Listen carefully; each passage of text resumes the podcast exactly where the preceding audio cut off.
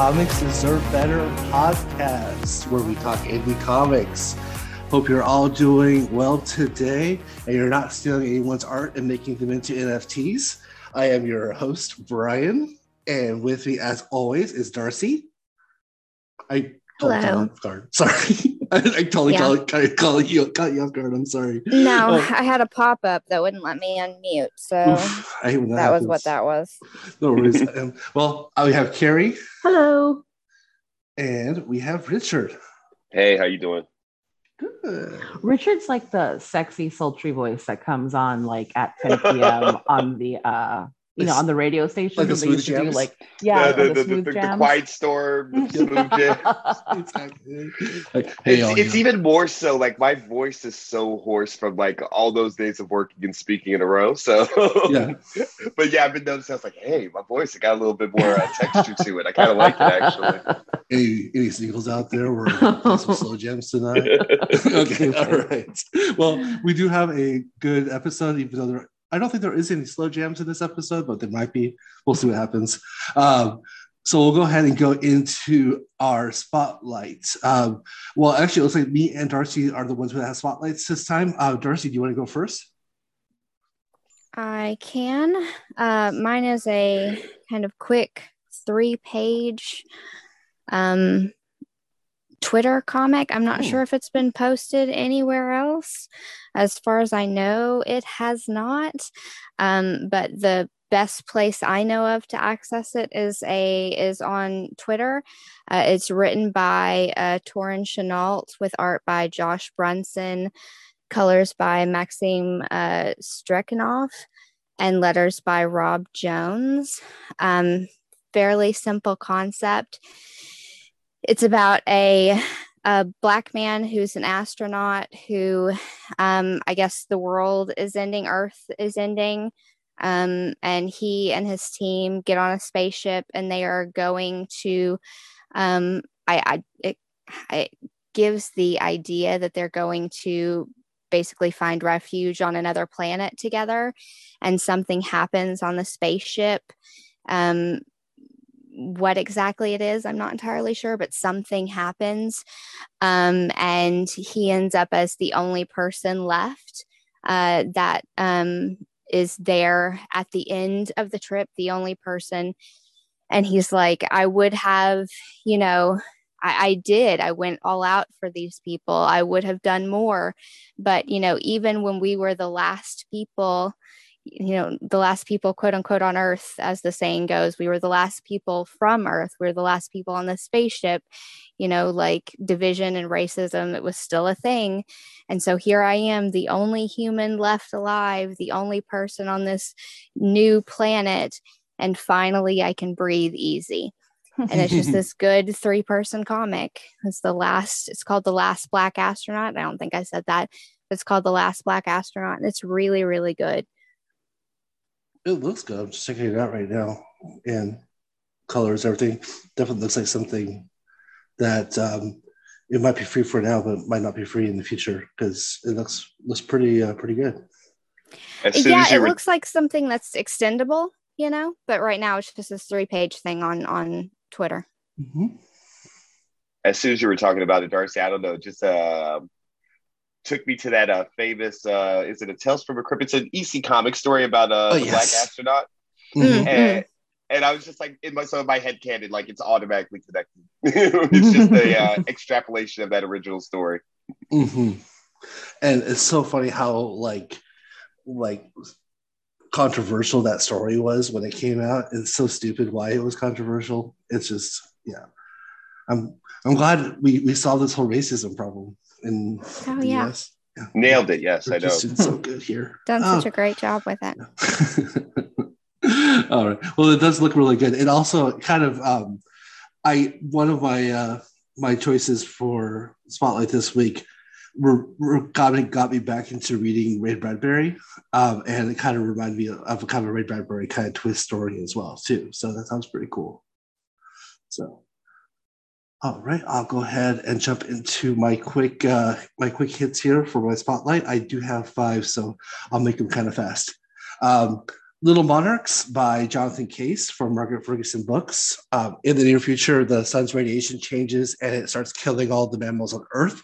Humans are forced to live underground and only come out during the night. Uh, decades later, after this starts happening, a young girl named Elvie is traveling with Flora, who is a young chemist who has developed a medicine that allows humans to survive in the sun, but only for a limited time medicine wears off, it, it actually has the expiration date of like six weeks after you make it. So it's not conducive to giving it to the remaining humans alive at this time.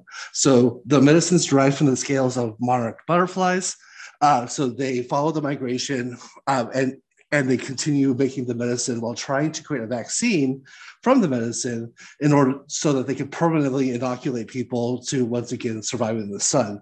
Um, it's the prettiest post-apocalyptic story I've ever read. It's the colors are great. Um, it's all it takes place on the west coast, mostly of, the United States, and it's just kind of overgrown areas, places that I visited and camping trips and and like travels up to like Oregon and Washington before myself, and just kind of seeing how they're done, redone, kind of in a in a an abandoned way. Like it was pretty cool, you know. Um, the um, it's a story essentially about a de facto mother and child relationship and as it grows and changes but it's also a story of discovery hard decisions love and loss and at one point betrayal which is a spoiler so i'm not going to get into that part. But it's a really good book. It's definitely worth checking out. Uh, that was um, little monarchs. So then i have amalia by odd out a-u-d-e is how do you pronounce it's french? It's uh I, I think it's out um, Aude Picard, uh, with translation by Alison M. Charette and lettering by Cromatik Limited from Europe Comics. It's a slice of life comic about, um, about Amalia, who deals with the stress that life constantly brings her while maintaining a family and a working th- and working a thankless job.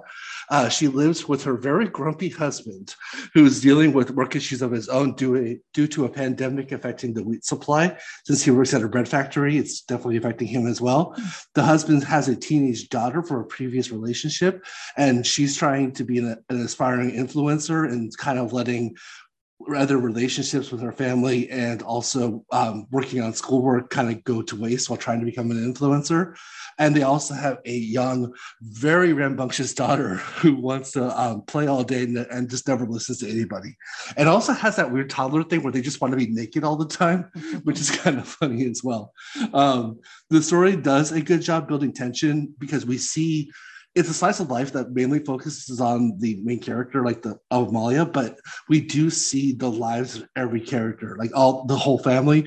We see all the struggles that they go through. and then we kind of learn and sympathize with why they're the way they are when they're at home. And it's kind of a, it's it's a very interesting kind of take on that because like even the dad who is a total ass. I like I started reading it. I did not like the dad at all, and uh, slash the husband. And and like even by the end, I'm like, okay, I get it. I get why you're kind of a dick, but I still don't like you that you're a dick, but I I understand. you know, so that was nice. um, it, it does a great, you know, so it does a great job just kind of showing everyone in a sympathetic light. Um, it's a good slice of life story. Definitely recommend. Also, um, it made me happy that we don't have kids and uh, we're not gonna have kids because just the stressor of like of like the kids stuff in that was like okay I, am glad I'm not dealing with this. I'll deal with the dog. I'm, I'm happy with that. Um, so then we have um, Baby Makes Three by Tim Fish uh, colors and grades by Matt Beauregard and Tim and Tim Fish also did it. And additional art by Antoine Dodé Chynna Clugston Flores uh, Monica Gallagher and Paige Braddock from Poison Press uh, this is a story of a young husband, Tex, and his wife, Midge, who are musicians that uh, were once very immersed in the band and music scene, but then get together and decide to have a baby. And so um, it becomes the basic problem that you see in a lot of relationships where one spouse thinks that nothing's going to change in the relationship, and the other one's like, everything's gonna change. like we're changing, you know. So um, Tex is the one who's kind of like, oh, I'm still gonna gig. I'm still gonna just like live my my bar life and like be a cool musician. And Midge is like, uh, no, we're, we're done with that. You know, we're, we're, we're we have to be parents. And so um, Tex definitely is the one in the story. He needs to be he needs to grow up a little more than actually his own daughter does, and um, that's where like the kind of the real drama of the story goes. But um, you know, like the, everyone, it's all about adjusting and becoming a family and like figuring out what's great, you know, for your for yourself and what's great for your spouse and what's great for your kid as well, um, and um, some other stuff, you know, like kind of grow, you know, even though we don't have a kid, Carrie and I, you know, we had to grow up together as well, and so that kind of I kind of felt it was very relatable because we don't have a kid, but you know, in getting into a long term relationship, you have to learn how to work with each other. And wow, this new Gemini moon has really fucked you up. You're really on an emotional tangent right okay. now. So I have uh, two more. Uh, these are ones that are kind of fast. So uh, Spectro by Wando from Aftershock uh, came out last week. Uh, it's a one-shot anthology of four sci-fi stories. Uh, that's a jump back to classic sci-fi stories like Ray Bradbury, Robert Heinlein, and Harlan Ellison. Uh, there's a lot of charm in the nostalgia, but the art, art artwork is very modern and crisp, and so it's it's not like it's not like it's all it's not all nostalgia. It's it's all it's it's a good story. It's good coloring, good good work, good artwork, um, and uh, it's just like a regular like old 60 sci-fi story or 50 sci-fi story when the when the genre was being created. It's a commentary on like modern life uh, but it's looked at in like a fantastical lens so that people can see what the future may bring if we continue down this terrible road that we're on. So it's four stories, but it's a fast read. It's it's it's like 60 pages. It's it's a good read. Definitely recommend picking it up. It's a the price point's a little higher than a regular comic because, like I said, it's a 60 page comic, but it's not it's not bad. It's good. It's a it's a good book. It's a good value. Um, last one is Fox and Hare number one by John Tsuei, uh, Stacey Lee, Raul Angulo, and Jim Campbell from Vault. Um, and it's a cyberpunk tale about two orphans who grew up to be ass kicking cyber suit wearing mercenaries who fight against injustices occurring in the corrupt city that they live in. And after what they seem is going to be an easy job, their lives get entangled with a young hacker who's also fighting the good fight, but in a very different way. And uh, they end up having to protect this uh, hacker who also has a mysterious past that they're trying to figure out what's going on there. Uh, the colors are as vibrant as you'd expect a neon city should be. Um, it doesn't go with the rain motif that a lot of cyberpunk stuff does. It's it's all regular dry weather, but it's very vi- very vibrant, very bright, very in your face colors. It's it's very pretty. Um, we have like a little backstory now, but it's the way the story seems to be going is that we're going to be getting a lot of flashbacks as we go on through the uh, the lives of these two uh, mercenaries. And that's my spotlight. It sounds good. Um, uh, trigger warning for Fox and Hare. If you look it up, if you don't type in hair quick quickly enough, you start getting uh, Fox News uh, oh. auto completed into your Google search, and nobody oh, wants that. So yeah, you know, thank you. That's a good content. Despite it having a horrible SEO, I, I recommend Fox. when I was looking it up, I was just like, I stopped typing for a second. I was just like, oh, gross. I don't even like that. what if my spotlight was that? What? Oh, God. oh Lord, horrible. the uh, the uh, Brian Hill turn. yeah, exactly. This is the heel turn. That's gonna happen. But yeah, um, uh, yeah, like both actually Baby Make Three also made me very happy not to have kids as well. The so. um the one with Chynna Clugston Flores. Yeah, I made the sound because I don't like her. okay. So uh, the comic sounds good. I just wish she wasn't on the project. Know, she literally does a panel. That's it. That's a panel too much. Yeah, I know. so, so, so even if you're not a fan of one of the other people besides Tim Fish, I definitely recommend it because literally the people I mentioned did basically a panel or maybe a, a splash page, and that's it. And, and that's all the beginning of the book as well. So it's good. Um, yeah. Very cool. All right. So um, I have a question on Amalia. Uh huh. So that was written obviously really recently. Yes. It, um, Is that fact, a really tough week. read? Was that? Is that a really tough read? Uh, it sounds like it would just kind of like not be fun to read. I'm sure it's a really good book, but I just feel that anything that's like a current slice of life is a little too much.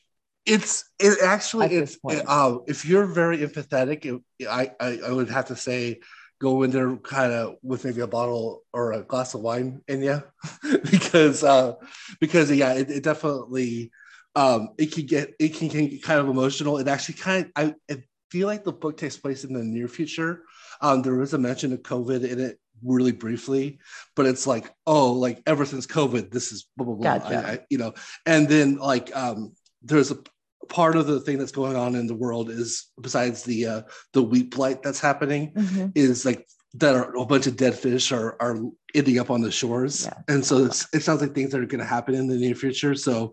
Um it's yeah i would i would say that um yeah if, if uh it, it could it was kind of a tough read if you're kind of struggling to get through our our modern times right now so Brian and I had this big, like, it's still an ongoing conversation between us, but it's how we deal with things emotionally.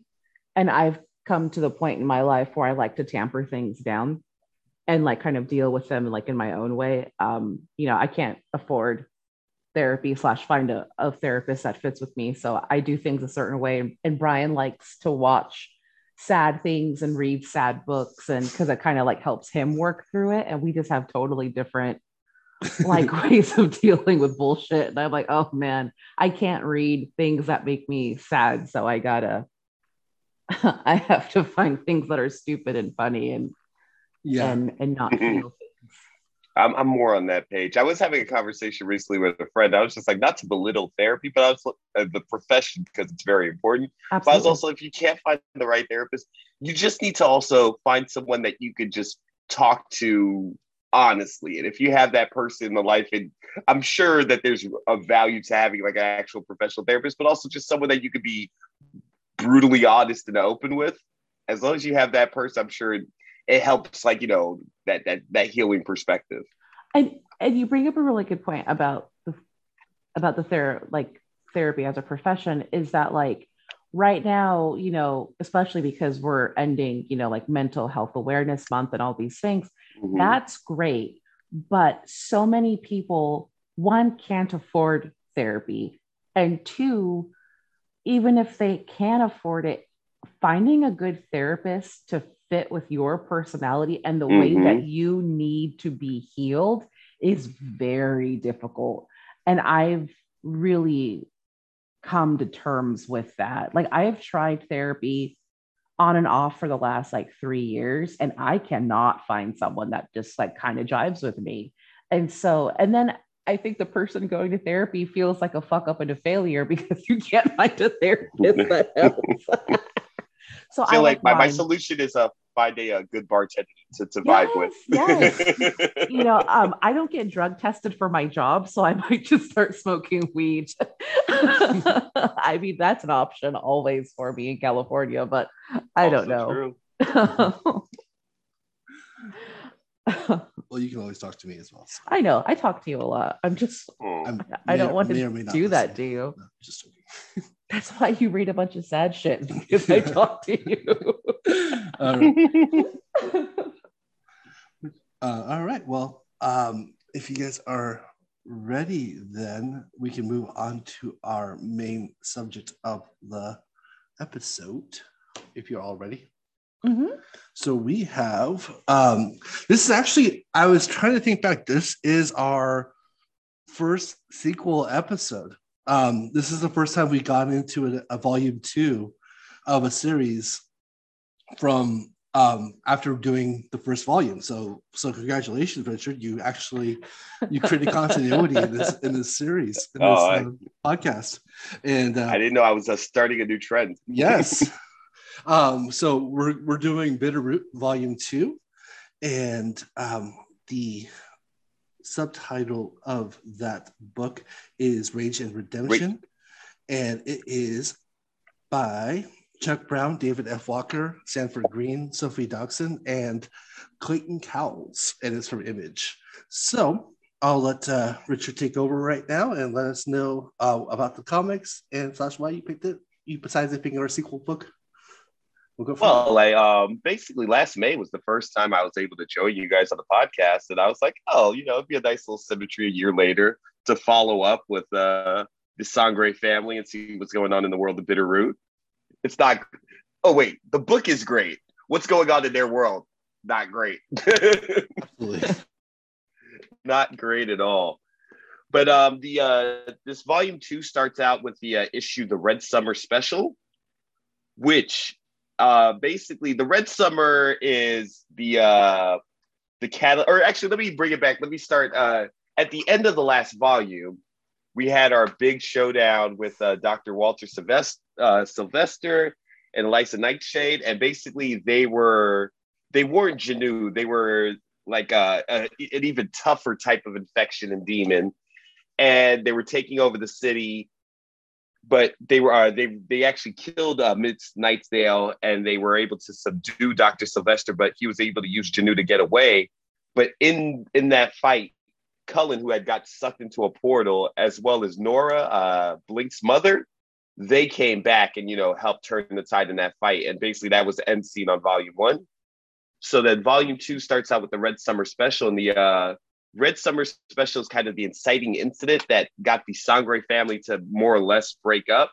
It has to do with uh, basically the catalyst for everything is uh, the Tulsa Race Massacre in this world. I thought that was going to be just a uh, footnote when we read volume one, like, you know, a little touchstone, but it is a catalyst for so much of this uh, narrative. Definitely. But basically, in um, in the Red Summer Special, we get a bunch of vignettes and shorts. Uh, we see uh, Ma Etta as a younger girl when she's trying to escape slavery in the under- Underground Railroad, get uh, you know attacked by Jinoo and saved. And basically, this is like her origin story of how she became, you know, I guess for lack of better terms, high priestess of uh, you know, the root yeah. and fighting Jinoo. Mm-hmm. We get a, a, nice little vignette about Berg as a kid who, you know, Berg is the most loquacious character, maybe not just in this book, most loquacious character in, in a comic that I've read in a while. Yeah. We see that as a young man, he had a stuttering problem. And it was basically the point of his life where he was going to learn to start fighting Jinoo, and he was nervous. And his father basically took him aside. And it was just like, you don't need to be scared to fight. And like there's more to fighting than just picking up a weapon mm-hmm. and then he takes him to the fi- family library. You just see you know the path that started him onto who he becomes as a man. Then we flash back to uh oh my god now i forgot his name. What's the uh the cousin's name? Ford? Ford thank you. Oh my god what a brain part yeah so ford and johnny ray and we're mm-hmm. seeing like the fight that got ford his you know, his got scarred up. You know, him and Berg and Enoch are fighting Jinoo. And this is basically, again, the incident that gets him to leave the family because after like the destruction that he sees, he's like, these people aren't worth saving. Like, we just got to kill them all. You know, God will recognize their own type of situation. Mm-hmm. And a bunch of beautiful pinups. But uh, in the Red Summer special, we also get another flashback to like uh, Walter Sylvester's origin. And uh, that's going to be a theme throughout volume two. We're flashing back a lot to the Tulsa race uh, massacre. You see his his children get killed, as well as uh, when uh, Miss Nightsdale uh, saves him and basically transforms for the first time. And uh, fi- uh, I think it might be the final vignette. You get one of Blink in the city, and you meet a new character, Wu. Mm-hmm. And mm-hmm. Uh, basically, what we find out is a lot of different cultures are fighting Jinoo. They all have their own words and mm-hmm. terminologies mm-hmm. for these type of things. But basically, Wu is a Chinese uh, American, and like her and Blake are in the same circumstance that like as women in the 1920s, their families like, no, you do women's work, you don't fight. But mm-hmm. they're total badasses, so they go fight at night and like they'll drop the demons off at the police and the police are like one cop is like hey shouldn't we be out here doing stuff he's like nah we wait for the uh the fairies to just drop off things oh that's right the final vignette is in uh it's actually called uh Barzakh and Barzakh is the a portal or like it's a limbo. When we see people set through a portal, we thought that they died in the first volume. What we find out is they go to Barzakh, which basically is like a limbo world between hell, the other side, and our world. Mm-hmm. And in this vignette, we see what happens when Cullen goes through. He's uh, you know, saved by his aunt Nora, and he finds his father there, who actually has, is in a wheelchair. He's lost both his uh legs, mm-hmm. but that's when he finds out that they're alive and they've been fighting on the other side. Unfortunately, his mother, you know, and many others have passed away, learning to, you know, fight the Jinoo and whatever demons are on this other side and keeping them from going home. And we just kind of see Cullen, you know, go from the meek character he was when he first went through the portal to like a very brave, ferocious fighter. Mm-hmm. Mm-hmm. And basically, that is the setup for everything that's gonna go down in the uh, meat of Volume Two, the actual story that's uh, uh, Rage called Rage and Redemption. Alrighty, so in it, they get back. Uh, like I said, Doctor Sylvester he kind of escapes, but when uh, Cullen and uh, Aunt Nora came through the portal, they came through the portal chasing something. And what they're uh, chasing is called Adro. And basically, that's like head demon. Like, we're not sure if it's the actual devil, if it's just the prime demon, but uh, it seems to be what imbued uh, both Dr. Sylvester and uh, Miss Nightsdale with their powers. Mm-hmm. And help me out here. Did she was it that uh, Dr. Sylvester was weak, or did she take some of the demonic power from him because he he um, plays a lot more? He's human more often than not in in this volume compared to the the first volume.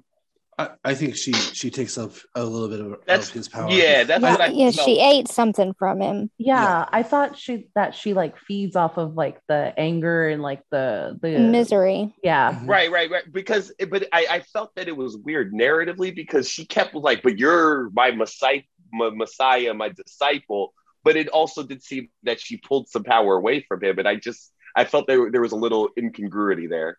Yeah, when when because they were together at first, and then she she literally went down and like ate something from his body, and then like mm-hmm. fed something back to him. So like there was some she she was first, I think, but there was there was some shared something there. Okay, I think I I, I agree with you. There was there there was something I missed too. I think, but but I, I think she went first but they definitely kind of fed each other to some extent. Mm-hmm. Got it, got it. Yeah, no, I and it does a lot of this. I don't, I don't where, know what she ate. Right. No, no, she definitely bent down and ate something. no, it does a lot of it in this book where you stuff happens off panel and they just leave you to assume, which mm-hmm. I do appreciate. Like you don't need to show and tell me everything. You mm-hmm. know, I, I, all of us are uh, older on this end anyway. So like, yes, put my imagination to work. Let's get those cognitive juices uh, uh, rolling. Keep keep us nice, or keep our brains healthy and spry. So I'm not, I'm with it. But yeah, there's some stuff that you're just kind of like you're left to assume. Um, we do see a little mini showdown between uh, Ma Etta and Nora because you know Nora's been on the other side and she's used to fighting, and Ma Etta's like, "Hey, now nah, we got to do these roots." And uh, Nora's just like, "But mom, like." Stuff is different. Like, you know, it's not about women's work. And then my head is like, no. Like, I just wanted some time with you, my daughter, one. And two, she's like, I actually had to check you and make sure you're good. Cause you know, Ma Etta could like really see inside of people's souls. And she's like, You're good, you're clean. And she's like, Well, why did you feel the need to check me? And Nora's like, Oh, is something up with Cullen? Because the whole energy of Cullen, he's very rat brash. He's yes. a lot angry. Like it, it's more than like it's more than uh oh like war hardening. There is a there seems to be a rage to him and uh, impulsiveness Impatience, that definitely was yeah. yeah that wasn't there before. And it's it's definitely uh, bothering everyone. But uh, all the the men of the family including cullen they go and they meet the other families. There's a like a, a chinese constituent uh, middle, uh seems to be an indian uh something vaguely middle eastern something someone vaguely uh, I guess Mexican, a gentleman named O'Reilly. I guess he's the uh, Irish contingent. Yes. But these are all families that uh that fight their own forms of these demons. And basically, it's like, hey, we got to bring the families together. Like, this is bigger than all of us. And everyone's basically like, hey, you Sangres are reckless. And, you know, Enoch's there. And Enoch's the one that, you know, everyone seems to have issue with because he dabbles in the dark arts. So basically, they're like, this is your issue. Screw you. and, you know, they, they, they don't make much hay no. as, as far as uh, unite, uniting everyone together. On the other end, you, you see um, uh, Ford, uh, Berg, and Blink. They're out here fighting, but uh, Berg is getting terrified because he keeps losing control and he's becoming more and more monstrous. And he's just like, it's not just that I'm becoming more monstrous, is that I'm feeling a pull like internally that is making me feel this way. And I'm feeling other people's pain and rage and suffering. And he's he just doesn't know to do with those feelings. And the, this part of the chapter, we end with uh, a week later, Dr. Sylvester and Adro, they go down to Georgia and they find a, a small child being hung and his family.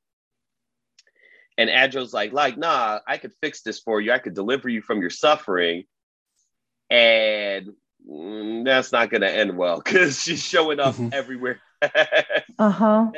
that they're suffering and it's it's gonna just it's gonna be bad for the people hmm Absolutely. So that- we fast forward to the next chapter we're getting more flashbacks to, to oklahoma to dr sylvester's grief and basically you know what set him on this path but also we get a flashback to, to oklahoma with uh, a character a sangerye character. Her name's aunt bernice. We haven't seen much of her yet but she's fighting or she's working with a uh, native american woman who also you know deals with these demons in her in her language the Jinoo is called the Hanese Ono Mhm. and they see um they're the first ones to see a, a Lysa Nightsdale when she's in that big crow hawk form, you know, her big monstrous form.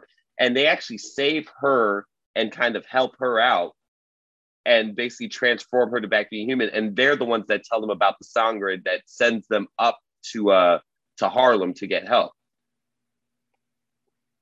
Mhm. but yeah, that's basically you know, this is littered with uh, flashbacks to old Oklahoma, and you know the Sangerye family. They're doing some hunting. Our uh, friend Johnny Ray, the uh, white boy that Ford saved in the first volume, he's there, and oh my god, he's over here trying to be you know the most helpful kid. He feels remorse for all the crappy, shitty racist stuff that he was into. And Cullen Becoming a little bit of a badass. yeah, yeah, yeah. No, definitely becoming a bit of a badass. Yeah. But like Cull- angry Cullen, he will have none of it. Like No. the dude's trying to help out, dude's trying to save your life, and he has no interest in, in any of that. To be Which- fair, he's got no interest of, in anything, Also true. really. But it, it, it does suck just because I'm like, yo, this kid's trying really hard to, to make good and to do right. And that's and all it and even in the most atrocious things, like isn't that what you want from the human experience? Is that oh, I fucked up and I To get grew better, and I try yeah. to do better. Yeah. Exactly. And it's just it, like the whole time I'm reading it, I'm like, I'm so frustrated with Khalil. I'm like, come on, man, this dude's trying to make good. Mhm. Yeah, it's Mm. it's most obvious with Johnny, but you can see it with everybody else too. Yeah. Yeah, yeah. it's There's a few most obvious with Johnny because Johnny's trying the hardest to get better, and so that difference is there. But he Cullen's getting worse with everybody. Mhm. Yeah, yeah. Yeah. Um, and then so we flash back down to Georgia, where Adro has actually resurrected the child that um that uh had, had gotten hanged by you know just white supremacists. But uh, when he's resurrected, he has the same you know yellow tint to his eyes that both Doctor Sylvester has, and as well as Berg has when he gets into that demon form, which is you know probably not a good sign. Looking a little like a zombie. Yep. Exactly. Very a little like bit, zombie. just a bit. especially at- when there's that confrontation later um, with Sylvester and the and the boy's father, and the Mm, boy's just mm. sitting there, just kind of doing nothing. Yeah, he's just kind of blank. He's like, yeah, my Mhm. and the father who knows nothing of the root and you know these demons and whatnot. He's just like, that's not my son. It's a very pet cemetery, pet cemetery situation. Yeah. He's just like, my son's alive, but my son is not in there. Like that's the body, um, but that's that's not you know that's not my my son. mhm. So, you know, basically the the Sangerye, they're going it alone. They try to get the families together. It didn't work out. So they're giving serum um to to to to the police and some because they're like, this is too big and you're you're gonna have a lot on your hands. And they go down to like a jazz pub to because that's where people are commiserating. But like every, all the club goers are transforming into Jinoo. or to the, the or Uh, or the Inzondo. Yeah, that's right. Because Yep. that's the thing. The transformations are the same, but like it's hard to tell the difference. Yeah, and the police definitely have that issue because they are not well versed. Essentially if you're a minority, you're turning into an Inzondo, and if you're not a minority, then you're turning into a Jinoo. Right. So the Jinoo seem to be turned by like hate and like Yes. just being evil, whereas like uh the Zado seems to be, hey, like in your greatest moment of despair, sadness. exactly. sadness, fear, grief, and but somehow that makes them stronger and the transformation more palpable. I- I Mhm. guess you know, you live with grief. You know, somebody passes away, a family, you know, someone's murdered. So I guess you live with that a little bit longer, and you know, rage maybe rage is a little bit more fleeting. That's why it's easier to get get rid of. It's like a hot burning But- fire, you know. Exactly. Yes. Yeah. And But um, so after that talk that we uh, discussed between uh, the father of the, ch- the the the the boy who got resurrected, we start to see uh, we were talking about a heel turn earlier for you, Brian. We see kind of a face turn for Doctor Sylvester because he's just like, mm-hmm. oh, I thought this was salvation, Yeah. like this was my God. Oh, this is the mm-hmm. devil. This, this thing is going to destroy. Big I oops, fucked big up. How didn't I see this coming? when, when- when I was What transformed into a giant monster, how did I assume that this was a good thing? yeah.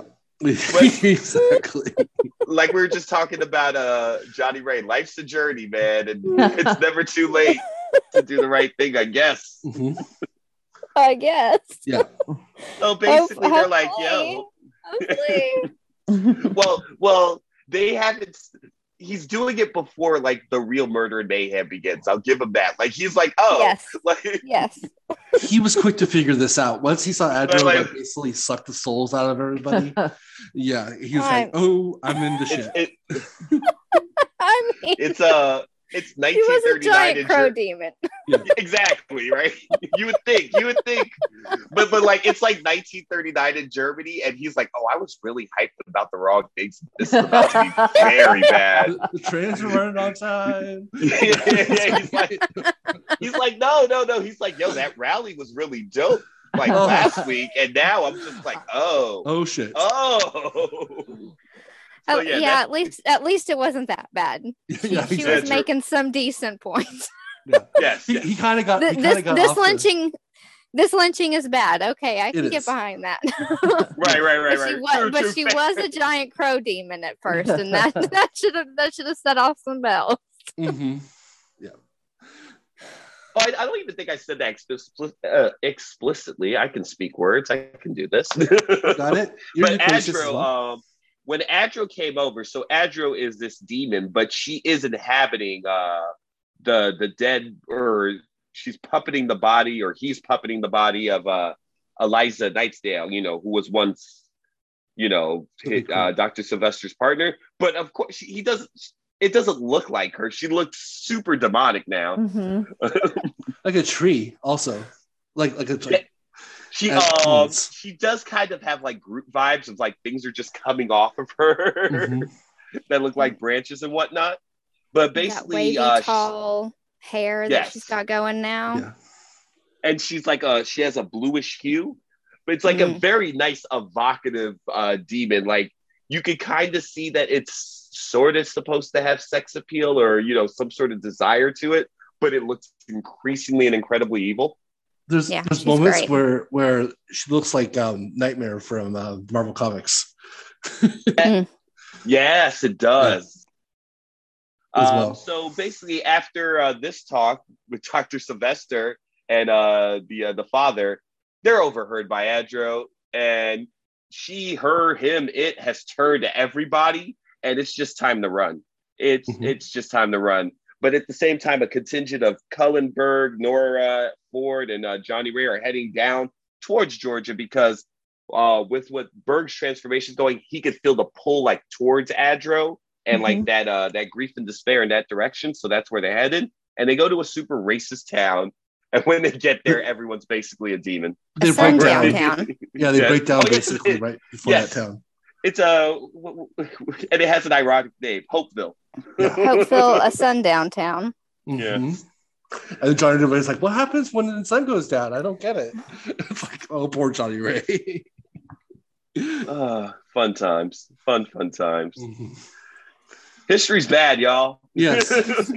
And it's not that old. We had sundown towns here in Texas up until I think the 90s, early 2000s. There's um a YouTuber that that does um like little uh you know exposés on current sundown towns in the South still. oh my Mhm. god. we Yeah. don't we don't have signs for them anymore. Nope, but there's they, no they signs, are still but- stealth. There's I guess, yeah, yeah. You, Yeah. you just know. Mhm. We, we, we call them gated communities. yeah the um yeah it, it's um, it's it's sad that things like the you know like the green book and stuff had to exist at, during this time because of things like this you know so but um, no, no, like wh- one of the the fun or not fun, but fascinating things about that movie Green Book when it came out oh yeah is how there was so many people alive that's like, oh yeah, I remember my dad having his Green Book when we go on so road sad. trips.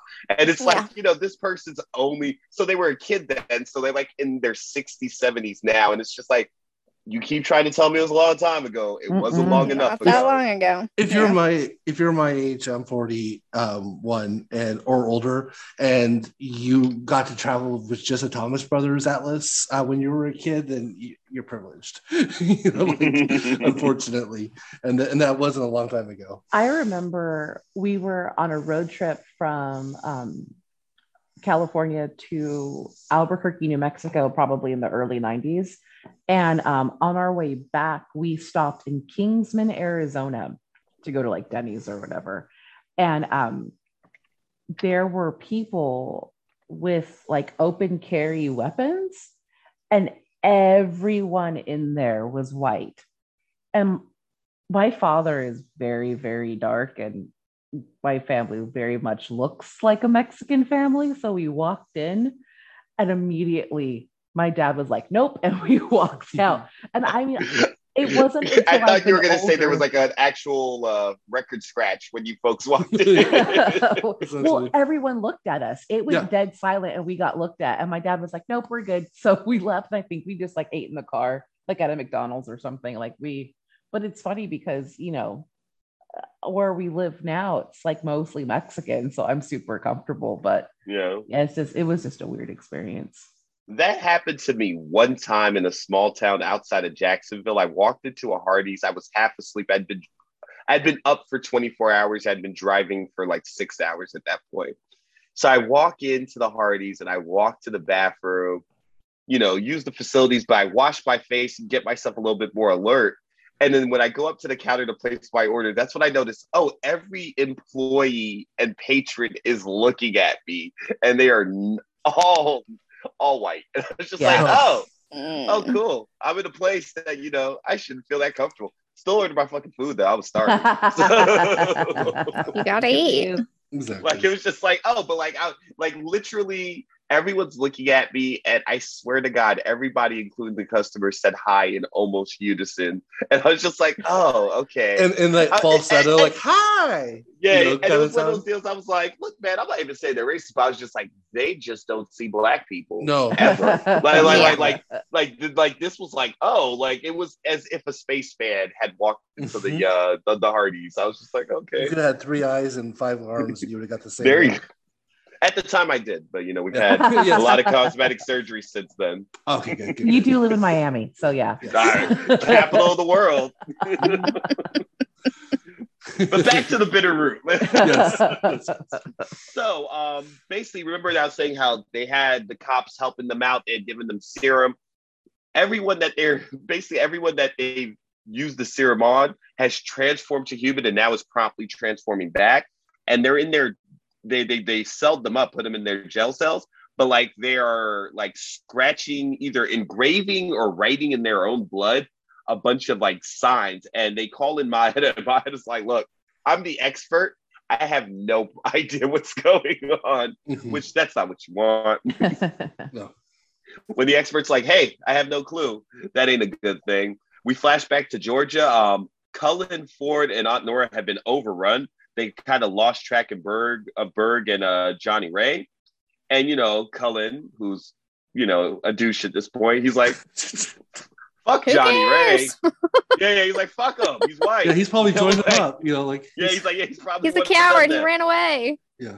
And all the while, Johnny Ray is because the car had broken down, so he's back at the car. He's getting weapons, and he no, he he he feels a sense of duty. He's gonna go back them up. He's hit into in this till the end.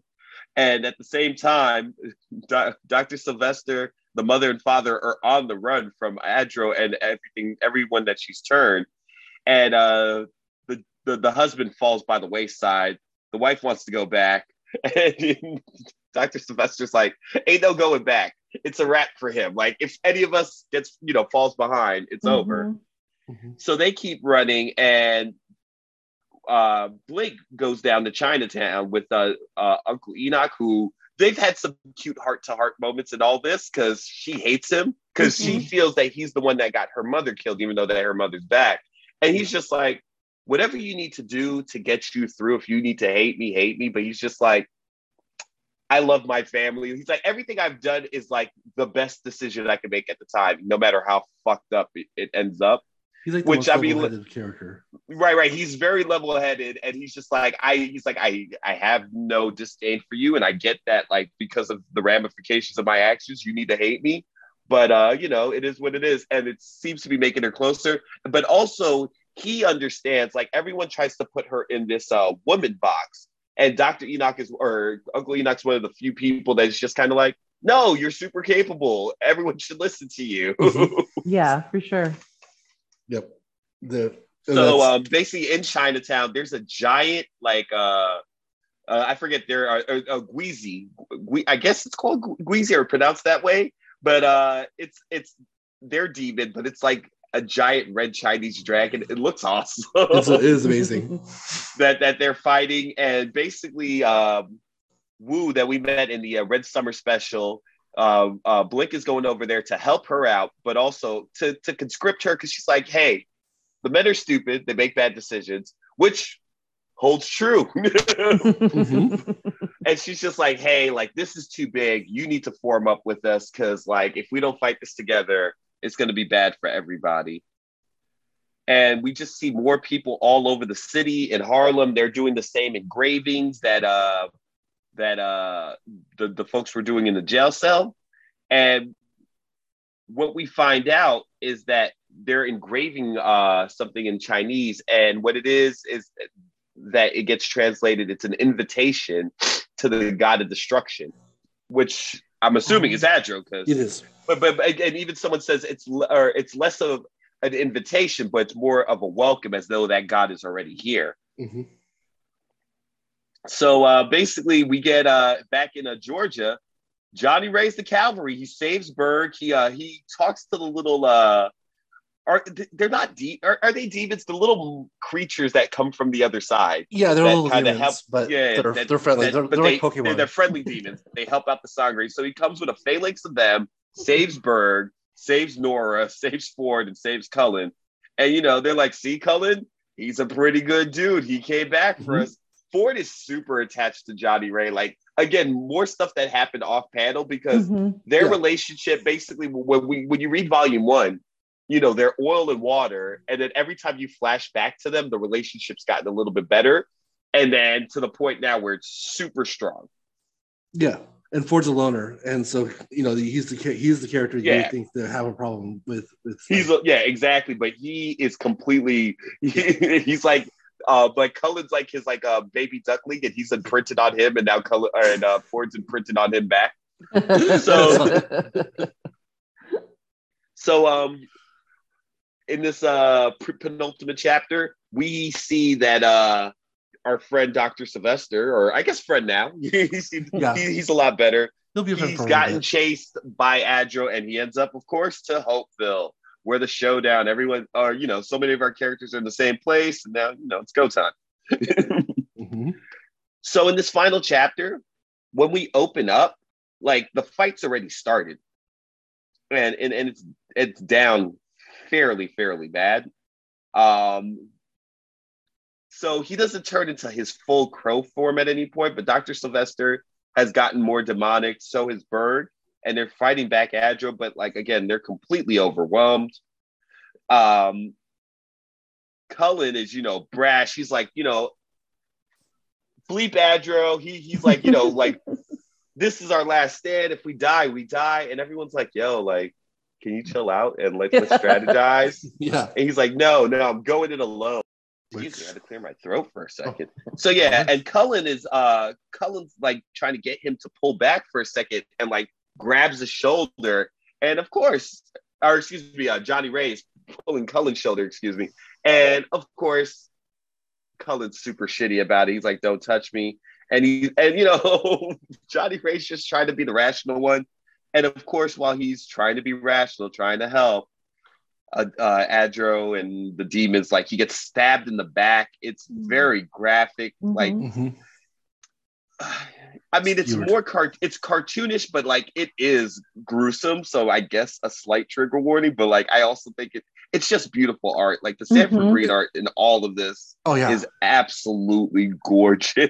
That's my first note after we're done with the after we're done Yeah. with the synopsis. Yeah. So, you know, Cullen gets murdered. Ford is devastated. Everyone's devastated, basically, except Cullen. Cullen looks like a freaking sociopath. yes. Um, axe, you know, axe in hand and everything. So back in Harlem, though, a giant portal to to to I guess to Barzakh is opening up in the sky, and more and more demons are pulling through. So we're just basically ping ponging back and forth between what's going on in Georgia, what's going on in Harlem. It looks terrible for everybody involved, and basically the cavalry just shows up. Those little uh those little cute demons that are Love friendly hmm all their big brothers and big sisters pull up and they're Yep. still adorable, but they're a lot more ferocious looking. Mhm. A lot different And colors. they're too. um they're they're uh you know flanked by someone in a same armor that uh or, or a similar type of armor that uh uh Cullen and Aunt Nora were, were wearing when they came through the portal Mhm. and that basically turns the tide. They're fighting Adro off. They can't kill Adro. They know this. They they, they know that they're too weak to kill Adro. Mhm. But Dr. Sylvester is willing to make the sacrifice and he pulls Adro back into the portal to Barzakh and the other side.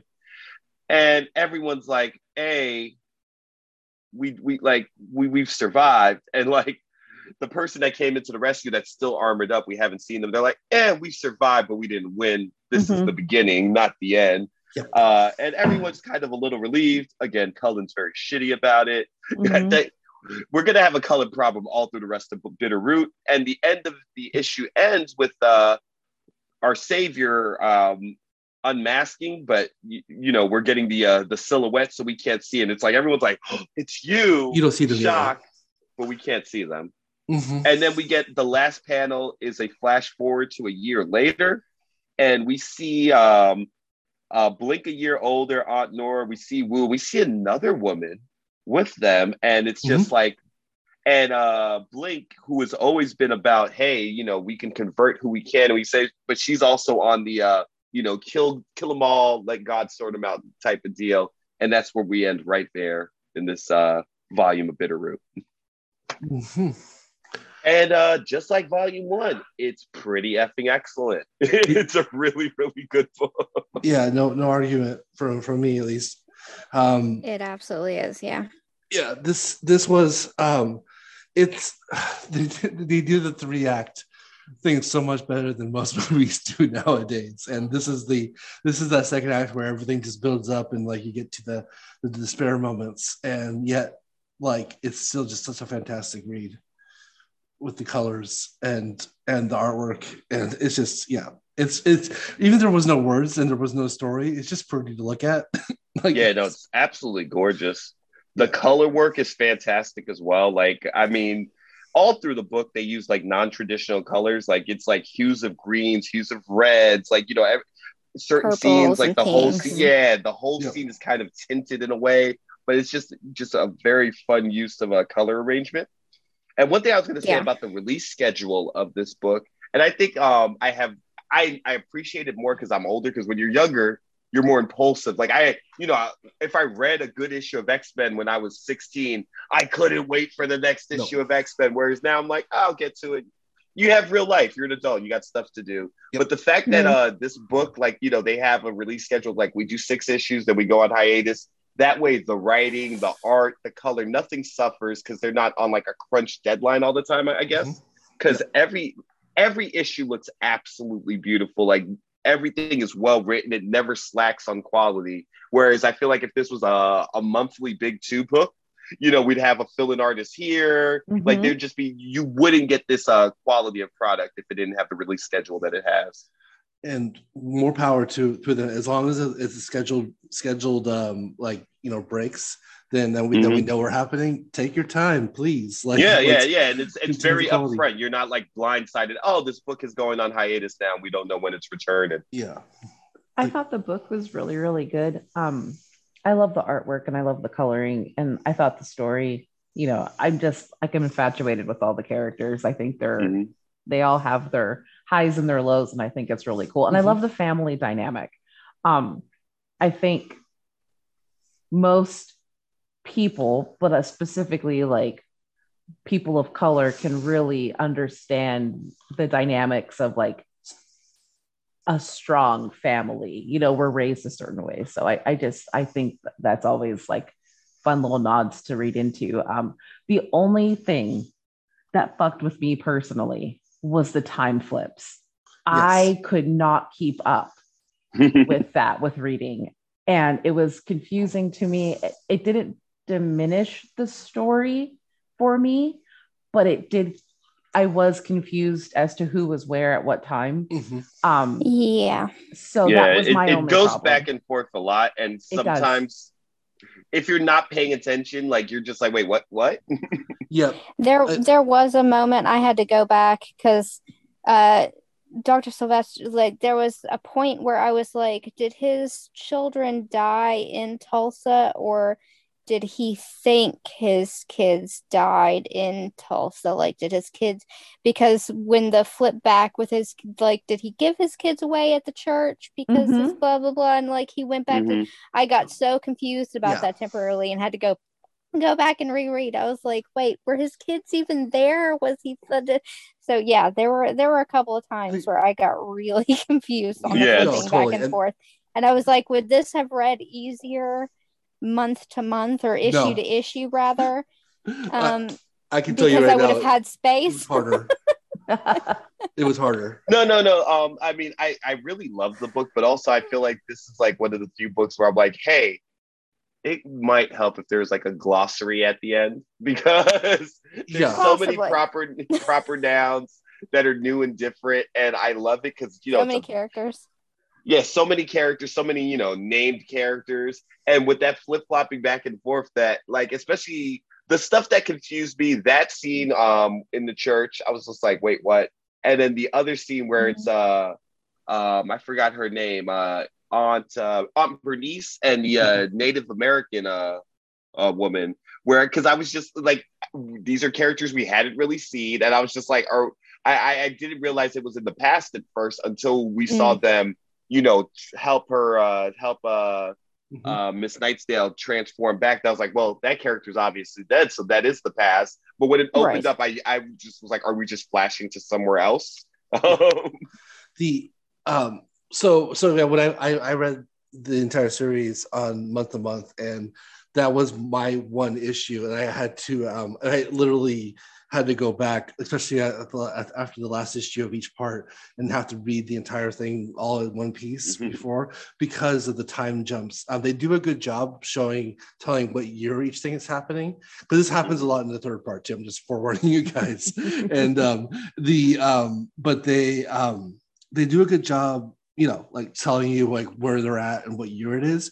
However, it's but like you know, I think because they're you know you have to remember 1924 is current Mhm. time you know like, like Right, yeah. it's the past you know like it's all passed to us now in 2021 or 2022 wow. Um but yeah it's um but yeah you know you have to kind of just remember like okay 1924 equals current time. 1920 or 1919 is past you know so it's like yeah that that threw me off when i was first reading it as well. Um, yeah, I, I really made once I noticed, I really made an effort to check my top corner. Is there going to Yeah. be a date up, up here? I need there to be a date, a, a location and a date, location and a date. Please put it up there. mhm. Fill And- me in.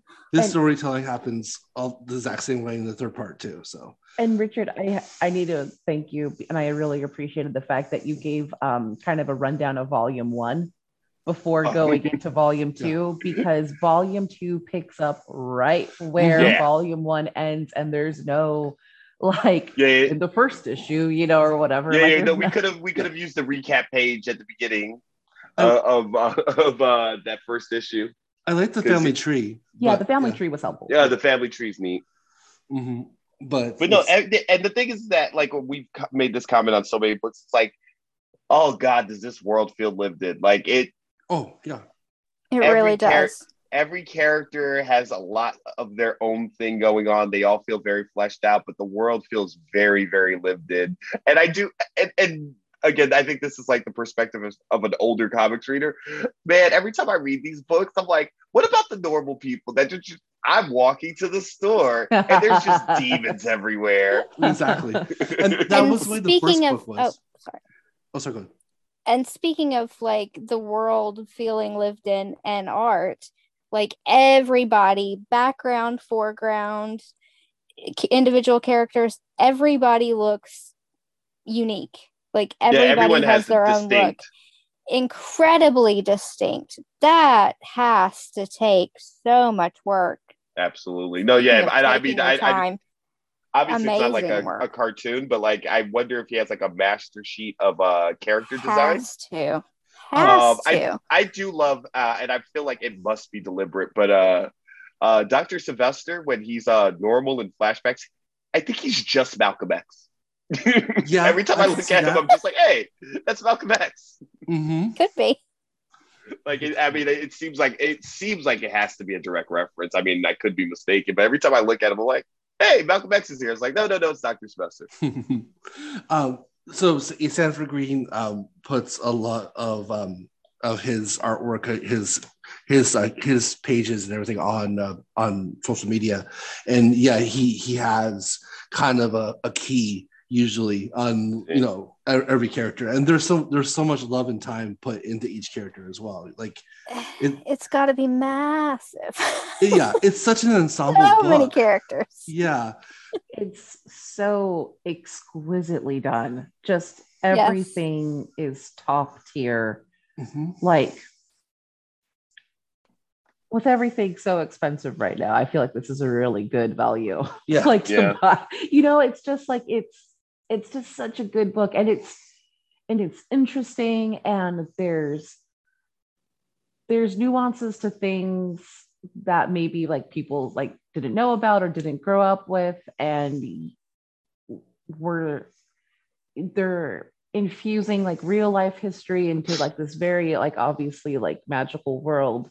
And it's just again books from from different point of views are so important to read. And i just i really even though i was confused as fuck reading this it was so good. Like, i was very happy to have spent my time reading it right. So we and one thing it does it really well, it threads the needle in that, like, I feel like this type of book and the story that they're telling, like, it could really demonize white people, especially when they're becoming actual demons in the book. But Mhm. like, it's still like, it's still like, nah, like, this is not them. This is an infection of hate, and we're gonna make this work. We're gonna figure this out for all of us because, like, at the end of the day, we're all in it together. But I'm like, from the perspective that the book's written from, I'm like, oh yeah, you could totally just write off white people and demonize them. And it's mm-hmm. like, no, no, no, they thread the needle very, very well in that.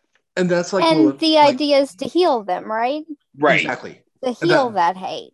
And yes. the one and the ones who just want to to kill them are the ones that are looked down upon. You know, right? Like, yeah, it's it's yeah, it, and the thing is, is that that's exactly if like this ever like gains traction and becomes like a TV show or a movie, that's what the the conservative pundits are going to be like. Oh, they're just killing oh, white people, and they're so. I mean, yeah, it's already optioned. That's going to be an yeah. incredible news cycle it whenever is. that trailer it hits. And it, it's My like read God, the book and then try wait. to say that, you know. Well, and it's it's it's such a beautiful like analogy that hatred is an infection and that it can yeah. be cured. Mm-hmm. You just Absolutely. have to want the cure of it. Yep. Exactly. And you have to not. You have it. to work for it. Absolutely. You have to work for it. You have to be willing to take the medicine. You have mm-hmm. to go through it. Like um, even with Johnny Ray, who did not become a demon, but he was infected with hatred. Mm-hmm. And then you know mm-hmm. what? He was he put in the work. He was like, oh, like these are just people.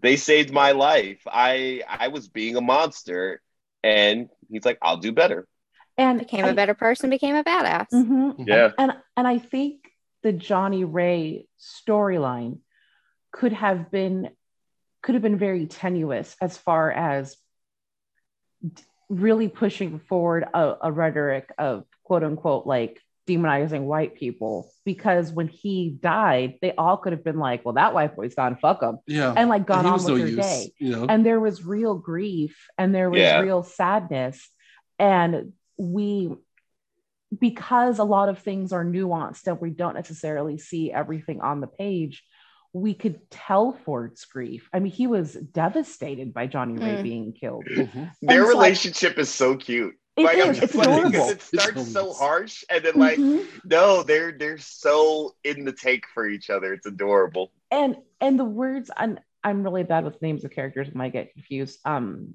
the the lady who said like oh the best we can because ford wants to honor johnny ray properly and like take him with like take his oh, body yeah. with him mm-hmm. and she's like the best that we can do is honor him through our actions and like carry him in our hearts and i'm yeah. like yeah. that's so that's what that's what people do for other people when they care regardless of you know mm-hmm. like the color of your skin it's just like when you when you care for someone you want to honor them in some way. And i just i think they did a really nice job of navigating that situation and making it so that way i'm you know so that way if somebody who's not poc or not black reads the book they're mm-hmm. not feeling personally attacked. Because you know i mean like when you have internalized shittiness and you read something by someone who's not you, I mean, I'm guilty of this. Like when I read something, I'm like, oh, they're attacking me, you know, and yeah. it's like, it's not, it's because you have your own internalized bullshit. Like you need to like work on it. I think, I think they also did a really good job of that too, because in the 20s, um, you know, the minorities were even like the Catholics, and even if they were white Catholic, they were minorities, and like that's why the Irish were there as well, fighting the the the Jew.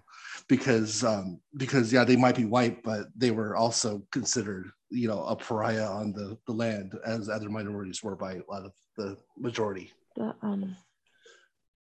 So yeah. Um, Speaking of good storytelling, mm-hmm. um, Cullen's story was handled really well. Mm-hmm. I thought. Yeah. Yes. From it gets better. Page from from uh, the summer section in the beginning to where you get at the end like you can tell step to step to step how his story is going to go and it reads better backwards almost huh. where yeah. you end up you can say yes it made complete and utter sense you can kind of see it happening but when you're at the end and you go back you're like yes i can see every single step of this and how he ended up here. It never at any point feels forced. Mm-hmm. it never at any point feels like where did this come from? I didn't see this coming.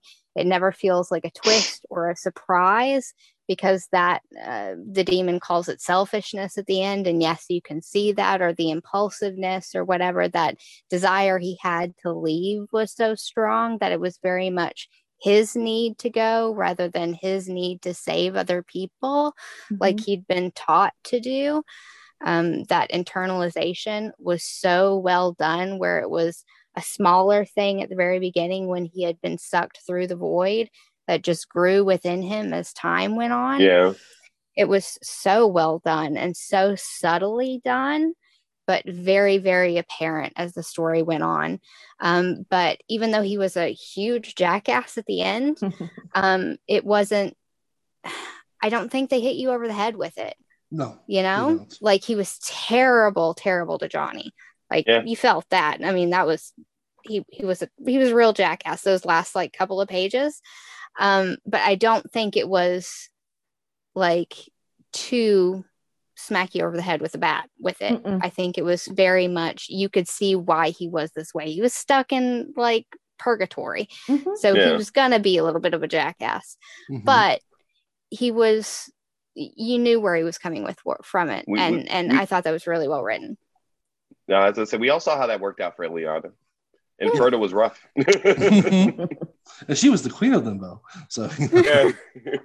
so but I was gonna say, um, with uh, with Cullen. So, do you feel that? uh, Because you remember how Ma Etta could see into his, you know, see into souls. So, do you feel that it's just general shittiness to him, or he's like he has some sort of infection, whether it be Jinoo or Inzondo, that like is gonna flourish through the uh, later volumes? Because I'm like at first I was like, oh, he has a demon, but like when all the Adro stuff is happening, like he doesn't get turned, but he is like he has so much rage.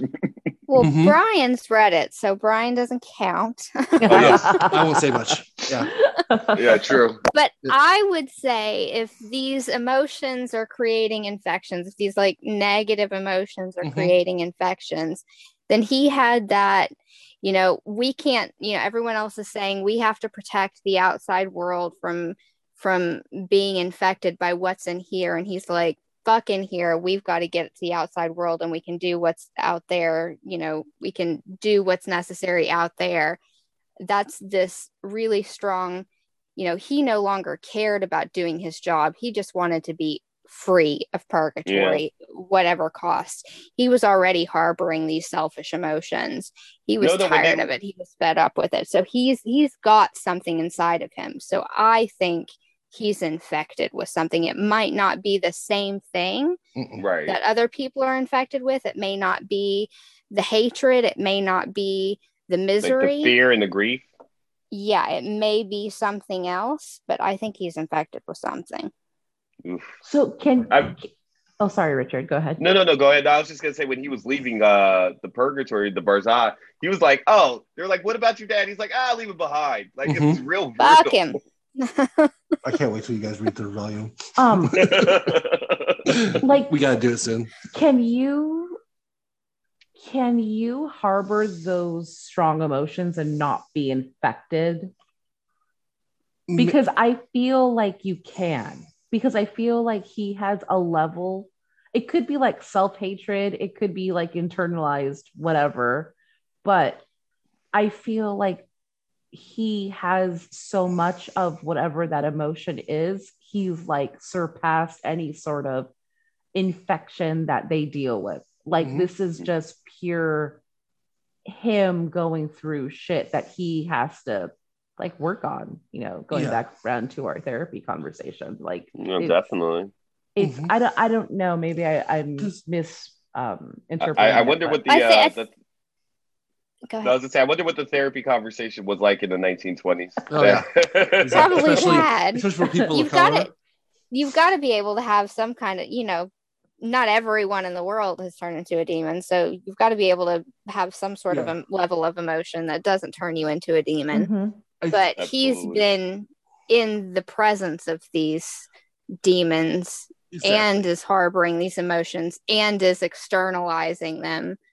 It's not just internalizing and he has externalized them. So, if anyone were to be infected with something, I think it would be him, Mhm. but I've not read it, so I don't know. I'm just gonna say he needs to go through some stuff in the third volume, and and there's some good character development.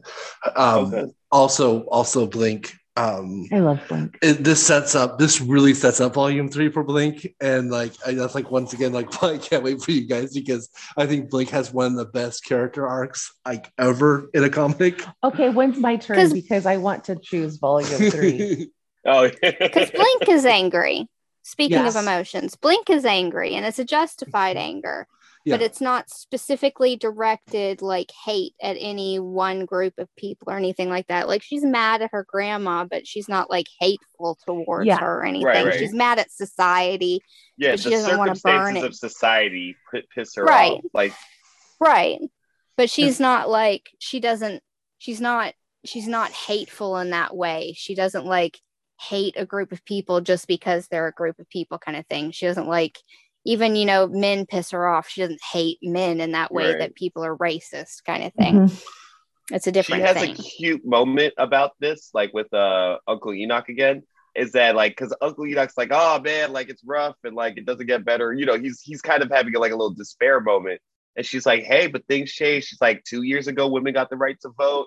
Ma Mhm. Etta Mhm. used to be a slave. Like, and he's like, ah, shit, you're right. You're right. Things do change. Like, Yeah. we just got to keep up the fight. But like, he he was just having not, not a like a crisis of consciousness, but like you know, a, a wavering of resolve, and she, she just Mm. kind of put him back to where he needed to be, and it was really it was really sweet. Yeah. We I have think to. the difference is that like Blink is willing to give herself to the cause and Cullen is willing to give other people to it. Huh. That's a good way to put it.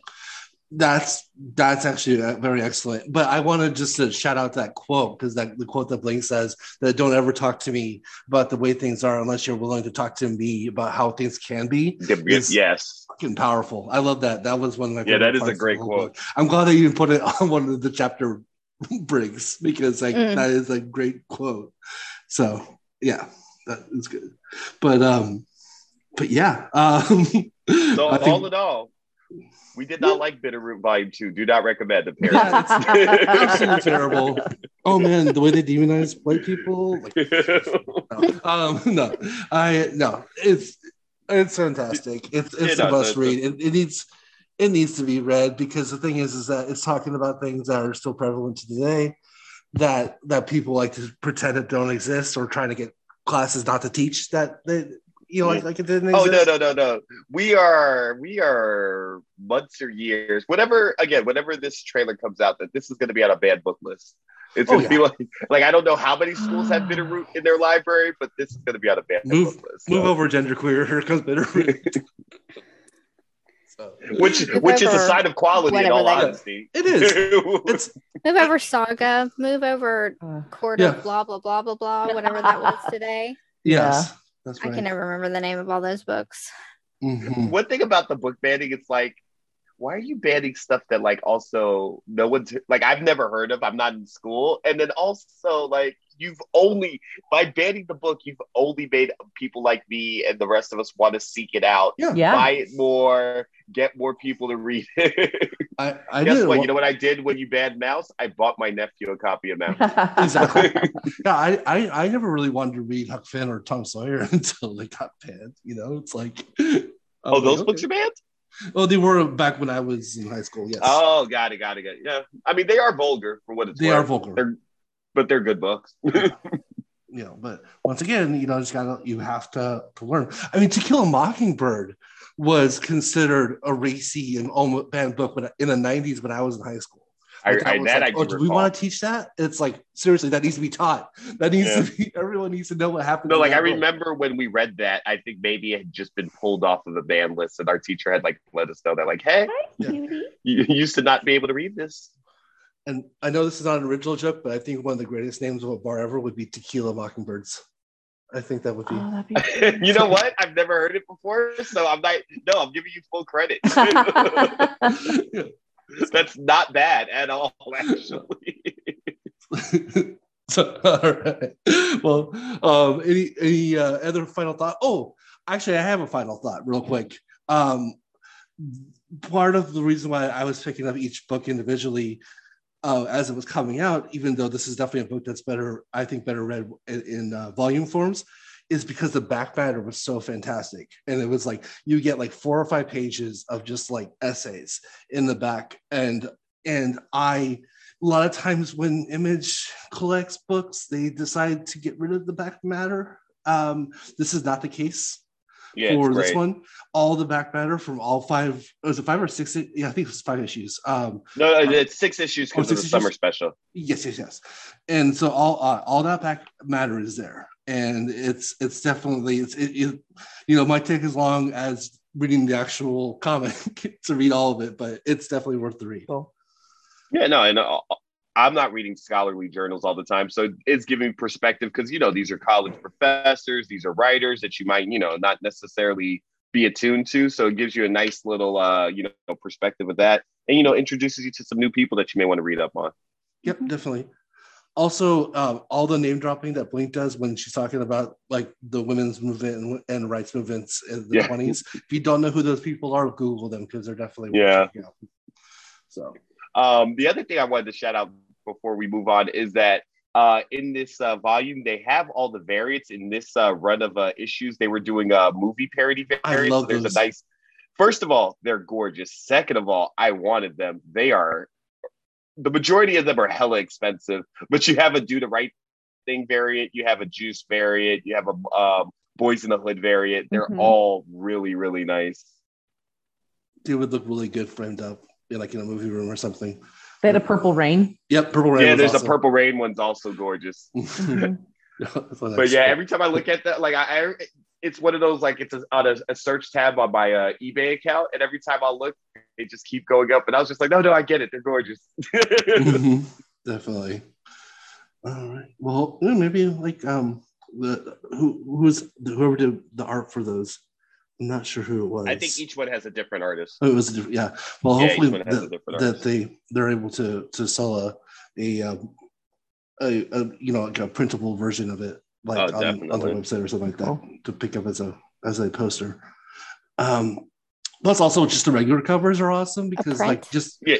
just the, like the first volume like they all connect and then the third volume does the same thing Mhm. so you get some really cool um you know like a mosaic kind of uh um pictures once once they're all together i lost my words as well They're- no, I, I had only uh, become aware of Sanford Greene maybe a year or two before Bitter Root started. I don't know how long he's been in the industry, but like his art style, not only is it really lovely to look at, but there's no one else that draws like that. Like I can't, like I, every time I look at his stuff, I'm like, what are his influences? Like, what does he draw like? Because I don't really see a lot of people in the mainstream comics industry whose art looks like his. no yeah there's yeah there's really not a lot of comparison that you can make to, to anyone else and but that's it's fantastic so Yeah, no, it's beautiful.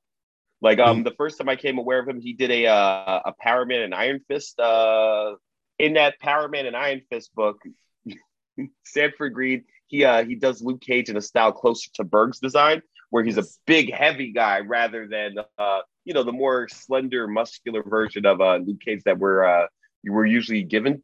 And it just it looks really good. It's very evocative. Like if you ever seen that book, that Luke Cage art really stands out. Yes, I, I remember seeing that like in print form and just like wanting it, like it because like just the the juxtaposition of size between between um Luke Cage and, and Danny Rand was just amazing. Yeah. It was funny. That was coming out around the same time that Genndy Kor- Tartakovsky was doing a Luke Cage book as well. And it was just like two very different versions of Luke Cage Hmm. at the same time. Yep. But both both I mean like I love the Tartakovsky version as well, but this Mhm. no, yeah. no, no. They're both nice. They're just, it's just, you know, I, I feel like, uh, again, the big two, they don't really put out two different books of that type of character. You know, they try to keep the, to a very strict design structure, especially at the time that they, they had the Netflix shows and everything. They, they Mhm. don't really take risks like that with characters that they're doing in other media. Yeah. Which is sad, unfortunately. but it, um, but no, I yeah, shout out to to Bitter Root again. And hopefully, you know what, like um it is kind of cool and continuity wise, like to do it once a year. But I, I say we try to get volume three out. a little bit soon. Nah, yeah, this it, it's fantastic. Also, if we do volume three sooner, I'm, I'm sure by next year, volume four will be out for us. But yeah, that's right. I, I, um, I mean, volume three is a, fantastic end, and like they do mention that they you just reminded me they they said that yeah we're we're talking about doing more and we're gonna do more, you know. So okay. yeah, this is this is not a dead universe, um, but it but the conclusion is fantastic and like okay. Yeah, so so it, it it, it there is there is some threads that need to be the you know that need to be taken care of afterwards, but it's a good res- resolution. It's I, I I forgot that there was three volumes, and when you told me we were doing the second volume, I'm like, yes, you guys all get to read the end. It's, it's so amazing, you know. Like, but still, we're we're we're half we're th- two thirds there, so we'll we'll get there soon. So that's cool. I know I'm looking at Sanford Greene um, Marvel work, and I'm just having a lot of fun looking through yeah, this. Okay, well, okay. Um, so, guys, have anything else, or do you want me to roll this all up? Let's roll it. Close it out. Okay. Well, all right. Well, then thank you everyone once again for listening to us. I hope you all enjoyed it. I hope you all, if you haven't read uh, any of it yet, please do. Um, and we have reached the end of the show. And thank you to everyone listening to the show and Instagram, Twitter, and Goodpods. We're at CDB Pod. Uh, for our book clubbers on Friday, we will announce the next episode's main subject on Instagram. So if you are interested in following along, um, you'll check that out on Friday. Uh, if you want to give us a comment, you can DM us. Um, or you, on uh, on Instagram, or you can also um, email us at comics are better at gmail.com with it probably the email is better because um, you get a lot of like it's hard to see your dms on, on instagram. So i would say email and just like you know let us know like put the title of the book in there so i know that that's what you're talking about. And um, the website is comicsarbetter.wordpress.com where you can request subject to a future show. And darcy where can we find you on the internet I am at books underscore cereal on Twitter and booksandcereal.wordpress.com. Uh, still mourning the loss of Squirrel Girl, the unbeatable radio show, mm-hmm. but I am going back through the Magnus archives with a friend. Um, and I finished The Iron Widow, which I had started last week and was like one chapter into and I finished it and it is fantastic and I recommend it to literally everyone. It's a wonderful book. Excellent. Yeah, it sounded really good when you talked talking about last week, so definitely you want to check that out. It was amazing. Awesome. And Richard, where can we find you? Um, I'm at TapCat360 all over social media. Um, I'm filled with sadness, despair, and ennui because the uh, Miami Heat lost. Oh. My priorities aren't great. Like I've not been more think about everything that's been in the news, and I've been very upset about that. But the Heat losing last night was devastating. Like I was just like, I may call into work. And then I said, Richard, that's ridiculous. It's a yeah. basketball team. But no, I definitely ridiculous. like legitimately considered it. Mm-hmm. I'm I'm hoping you know like I, I think I, we, we messaged each other yesterday uh, when I said that hopefully we'll get a, a Golden Knights uh, and Heat uh, dual victory you know championships oh. in 2023 and we'll be the be most successful podcast when it comes to the sports teams that we that there we you go. So but yeah, no, like there was a feeling of despair last night. I was just like, you're an adult. This is a basketball team. Get over yourself. Yeah. but no, no, real things have happened in the world recently. Now it's just like it, this is not the thing that I need to be upset about. it could, like, you know, it's just a thing on top of everything else. Exactly. It's totally fair. Exactly. It was just the cherry on the top, you know, of despair Sunday. Oh. so, uh, but yeah, because that's supposed to, you know, the sports thing is supposed to make you know make you happy. It's supposed to root. You're supposed to have a community and everything, and yeah, when when when especially when it's a team, if you're rooting for a team that you think is going to lose, then like it's whatever. But when you have a team where you're pretty my sure, Seattle Mariners, yeah, yeah, exactly. yeah, or my yeah, or my Angels the last few uh, decades yeah. or last decade.